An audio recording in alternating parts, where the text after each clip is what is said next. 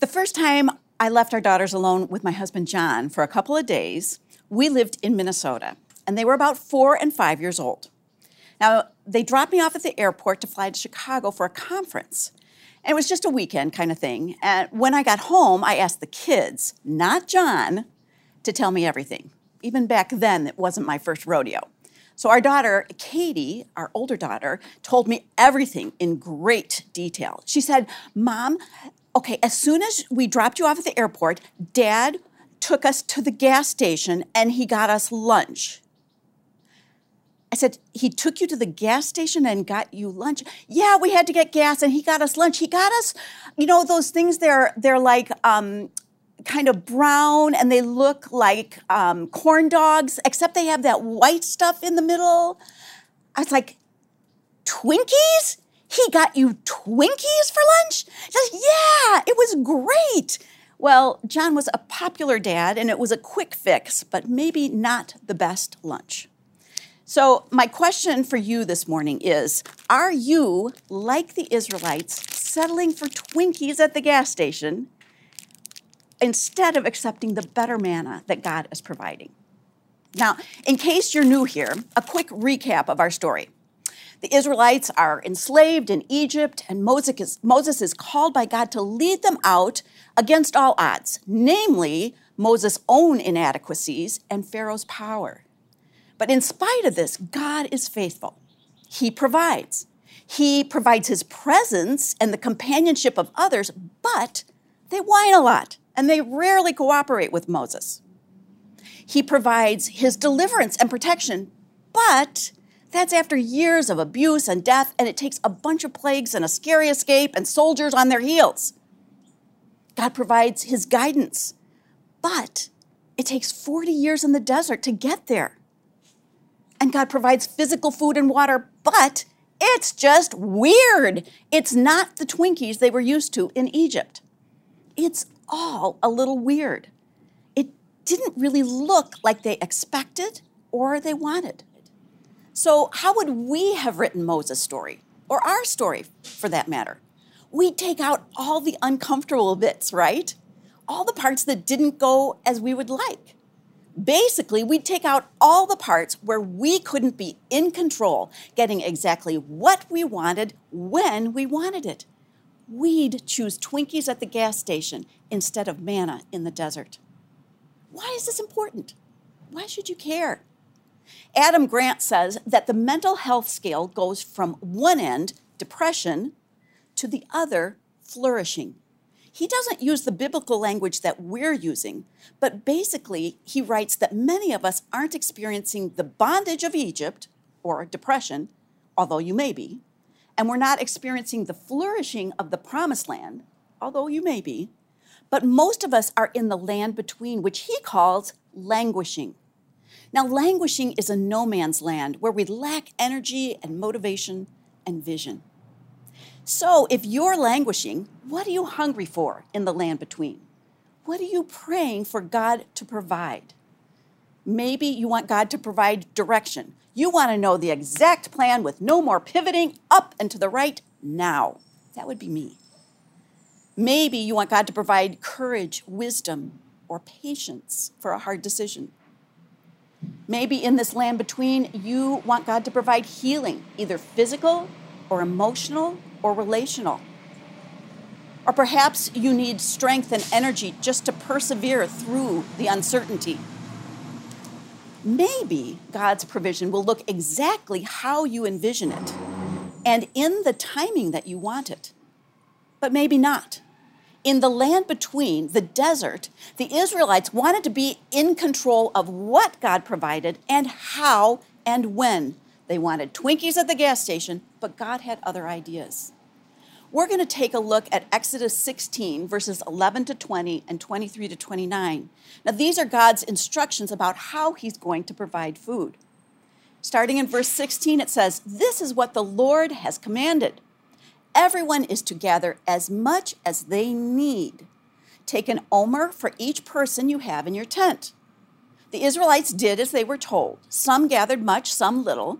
And when they measured it by the omer, the one who gathered much did not have too much, and the one who gathered little did not have too little. Everyone had gathered just as much as they needed. Then Moses said to them, no one is to keep any of it till morning. But wait a minute, stop right here. I imagine the Israelites going, but but wait, wait, wait, what if, what if, what if there isn't something tomorrow? This takes us out of control. We, we're not sure if we trust you. We're not sure if we trust God. What if? Goes on in verse twenty to say, however, some of them paid no attention to Moses. They kept part of it until morning, but it was full of maggots and began to smell. So Moses was angry with them. Moses said to them, this is what the Lord commanded. Tomorrow is to be a day of Sabbath rest. Now, this Sabbath rest is another thing that requires us to trust in the ability of God, to trust that God's got this. He says, a holy Sabbath to the Lord. So bake what you want to bake and boil what you want to boil. Save whatever is left and keep it till the morning. This one's going to be a little different for the Sabbath. So they saved it until morning as Moses commanded, and it did not stink or get maggots in it. Eat it today, Moses said, because today is the Sabbath of the Lord. You will not find any on the ground today. Six days you are to gather, but on the seventh day, the Sabbath, there will not be any. Nevertheless, some of the people went out on the seventh day to gather it, but they found none. Then the Lord said to Moses, how long will you refuse to keep my commands and my instructions? Bear in mind that the Lord has given you the Sabbath. This is about trust and control, right? God doesn't make sense. He's not giving us Twinkies at the gas station, so we want to do it our own way. The need for control is just fear in fancy clothes, says Nicole Sachs. What are you afraid of? What do you fear that you're desperately grasping at, trying to control? The Israelites don't really trust God's character. They're afraid that God won't really provide for them. So what about us? Now, John and I are new here, but we learned quickly that you guys are really smart. You're Stanford grads or brilliant entrepreneurs or Silicon Valley moguls. But sometimes smart can be the biggest stumbling block to faith because it takes humility to admit you don't know everything and you can't control everything. One of the greatest lessons of COVID for me has been that it's forced me to acknowledge that I'm not in control and I need to trust God daily. This lesson of daily dependence on the Lord is one that I think he has to teach us over and over again. Lamentations three says, because of the Lord's great love, we are not consumed, for his compassions never fail. They are new every morning. Great is your faithfulness. So, three lessons I think that we can learn about God's provision from the land between. The first one is that God's provision often looks different than what we envision. Recognizing God's provision, the provision of God, starts with trusting the character of God. When we trust his provision, we acknowledge that he is good. He sees what we don't see. He knows what we don't know. He is good at being God. He will feed us better than Twinkies at the gas station. Annie F. Downs says, if you're hungry, don't let the internet feed you. So what's your source of provision to address hunger? Where are you eating Twinkies?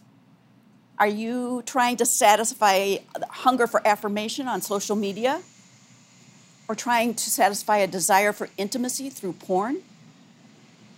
Maybe a desire for power you're trying to satisfy through workaholism. Or you're hungry for courage and you're trying to get it through alcohol. My friend Mark Batterson asks this question. What percentage of your thoughts are a regurgitation of the news you're watching or the social media you're following?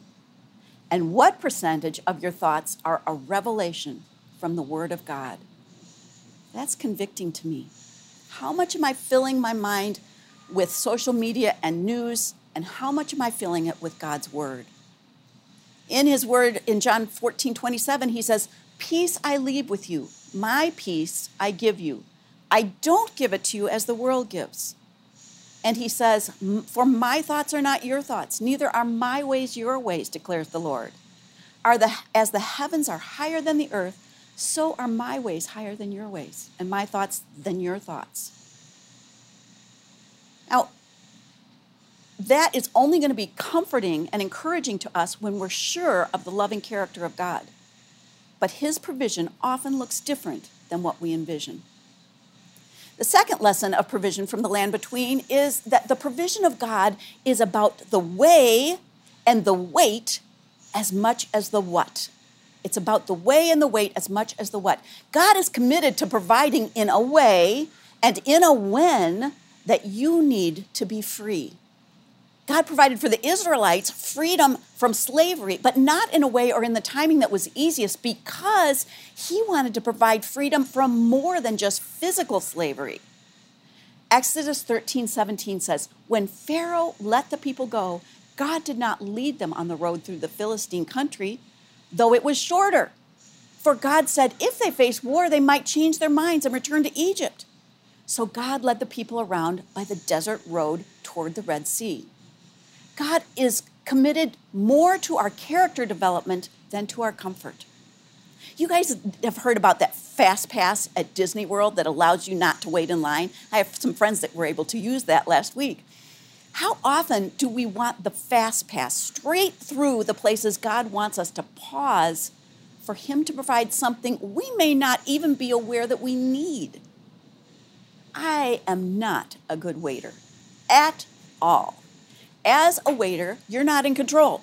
I mean, when are you ever, really? But it feels worse when you're waiting. It feels like you can't do anything constructive. It feels like everyone else is going on with their life and you're on hold. But most of us are waiting for something in the land between. I have friends who are waiting for a husband or a wife, friends who are waiting for a prodigal to return, or for an acceptance letter, or a baby, or a diagnosis, or a cure. Some are waiting for a job or someone to need them or a place where they feel like they'd be missed if they were gone. Something I heard Holly Furtick say a few years ago really stuck with me. She said, what seems like a pointless or painful waiting room can be God's most productive workroom. A waiting room can be God's most productive workroom. I love productive, but the work that we do while we're waiting is most often soul work. The inside stuff that requires patience and obedience and discernment and cooperation with God. A few years ago, my mom had surgery. In the waiting room where my dad and I sat, the land between, they had this nifty flat screen T V, and on it were listed the patients who were in surgery for the day. And it tracked their progress from pre-op to surgery to post-op to recovery room to permanent room. And in addition, if the surgery was long, they'd send word out with a nurse to tell us how it was going. Now, when I'm in the wait, when I'm waiting, I could really use a spiritual progress monitor showing exactly how I'm doing and when it's all going to be over, right? But instead, even in the comfortable, clean lounge of a hospital, wait, waiting often seems like a lot more like we're the Israelites wandering in the desert, clinging to God in the hot sand, not knowing when the waiting will end, disoriented and desperate to do something. Every once in a while in the land between, we'll run ahead as fast as we can, but we realize we can't make it. We don't know where we're going on our own, and we go back to clinging. Clinging to God is the work of waiting in the land between. Clinging to God is the work of waiting in the land between. We cling and we say, Lord, help me to see you. Somehow, today, even for a second, Lord, help me to focus on your purpose and not my problem. So the provision of God is about the way and the weight as much as the what. The third lesson of God's provision for the land between is that his provision in the past can fuel your faith for the future. Uh, in sixteen thirty-three, Exodus sixteen thirty-three, it says, so Moses said to Aaron, take a jar and put an omer of manna in it. Then place it before the Lord to be kept for the generations to come. Now, the word remember is found two hundred forty times in the Old and New Testament. It's important. It's repeated a lot. My favorite place is when the whole nation had finished crossing the Jordan into the Promised Land. The Lord said to Joshua, choose twelve men from among the people, one from each tribe, and tell them to take up twelve stones from the middle of the Jordan, from right where the priests are standing, and carry them over with you and put them down at the place where you stay tonight. Joshua says, in the future, when your children ask you, what do these stones mean? Tell them that the flow of the Jordan was cut off before the Ark of the Covenant of the Lord. When it crossed the Jordan, the waters of the Jordan were cut off. These stones are to be a memorial. So in our family, we have something we call the twelve stones book to record God's faithfulness. In it, we have just kept photographs and journaling of the major marking moments when we have recognized God's faithfulness. We can look back in that during hard times and be encouraged. Just in closing, I want to share a story uh, a, that happened when I was going through my most difficult land between time. It was a summer morning, and I was desperate for God's provision. I had visited a friend in, in Wisconsin, and I got up super early in the morning, and I went down and sat on their dock on the lake. It was two thousand five. I was angry. I felt defeated. And in addition to being unpredictable, God seemed like a mean God. It seemed like he was playing a game of cat and mouse with me. Provision seemed to be dangled and then snatched away. Dangled and then snatched. It felt like he was a cat and mouse God. And I told him that. I cried, I prayed, I pleaded, I called out to God. And then I was still, listening for God's response. And in that stillness, I had this vague recollection of a portion of scripture that came to mind, a father and son and bread. And I searched my Bible and, and found what I was remembering in Matthew seven. It says this, which of you, if his son asks for bread, will give him a stone? If you who are evil know how to give good gifts, how much more will your Father in heaven? Well, I thought, well, that's nice. Thanks, Lord, for that reminder, but it sure feels like you're, still feels like you're playing a cruel game. And then, still sitting on the dock, I took look up, looked up the passage in the Message translation, and this is what it says. This isn't a cat and mouse hide-and-seek game we're in. I'm not kidding. That's the paraphrase in the Message. I felt floored. I felt seen. I looked around thinking maybe I was on some cosmic punt. In response to this remarkable encounter with God, I wrote in my journal this. Although the images of pain that keep coming to mind are valid, I need to look at your word for accurate images of who you are in the midst of my pain. You are the tender Father who stoops to pick me up as your little lamb, to care, to protect, and to heal me. I heard you say that this thing may seem like a stone, but it's not. I would never give you a stone. I give you bread, and eventually you'll recognize it for what it is. Feelings are valid, but we need to synthesize them with a theological reality. Feelings can be in the car, but not in the driver's seat.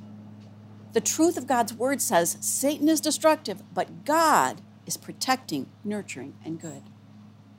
So wherever you are, like Moses and the Israelites in the land between, God sees you. He loves you.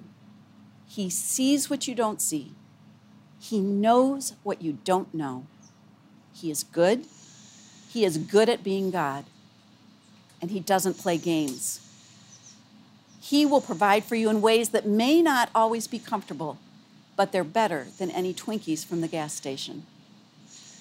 Now, God's ultimate provision for us is his life on the cross, paying for our sins and asking us to remember this provision through sharing the bread and wine of communion, representing his body and blood.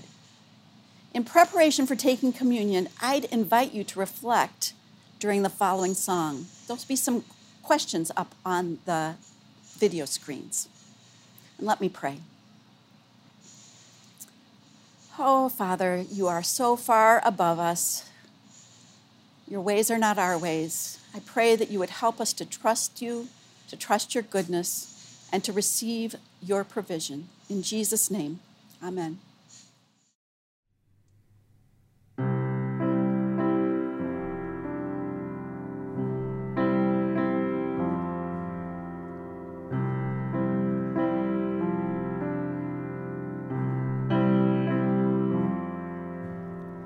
Morning.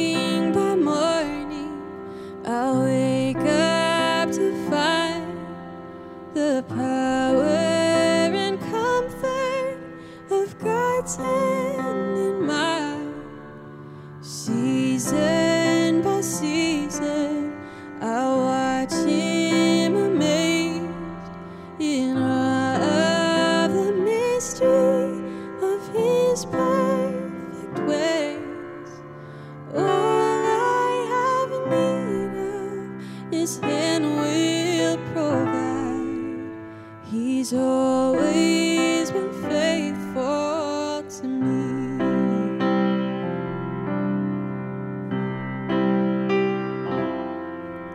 I cannot remember a trial or a pain he did not recycle to bring me gain. I can't remember single regret in serving God only and trusting his hand. All I ever need of his hand will provide. He's always been faithful to me.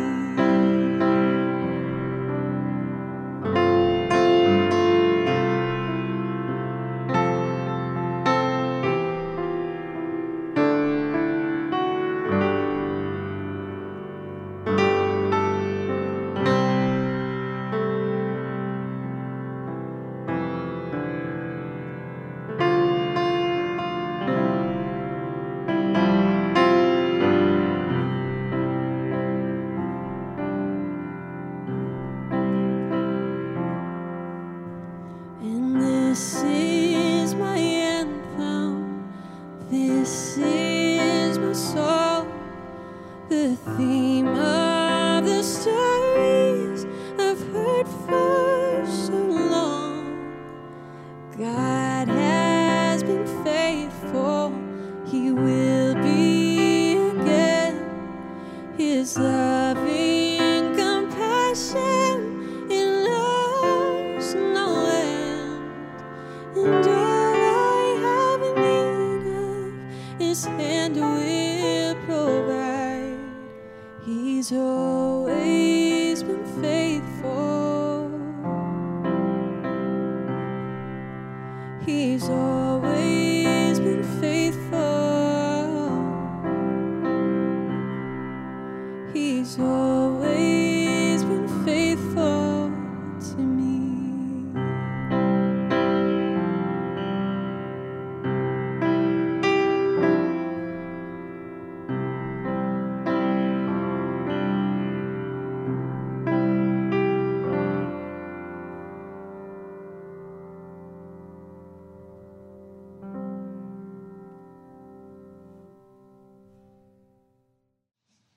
So today we've been talking about the contrast between the, uh, the Twinkies that we love to surround ourselves and eat and, and the food God wants to provide for us, even in the land between. For forty years, Moses saw quail drop from the sky and manna spring from the ground, every day fresh. And it took the people decades to get used to being fed by God instead of doing it the way they wanted. When Jesus comes into the story, in the same way, he talks about being the bread of life, being the cup of salvation. And the very last time that he eats meal with those that he loves best, he demonstrates what love looks like. Jesus took the bread and he blessed it and he broke it and he said, "This is my body broken for you. Take it in remembrance of me. And when you drink this cup, you drink the blood of a new covenant in my blood shed for you." So as often as we eat this bread and drink this cup, we proclaim the Lord's death and resurrection until he comes again. In whatever fashion you are able to share with us communion today, we ask that you would do so, not settling for the Twinkies of the world, but reaching, reaching for the provision of God for you. In the name of the Father, and the Son, and the Spirit, amen.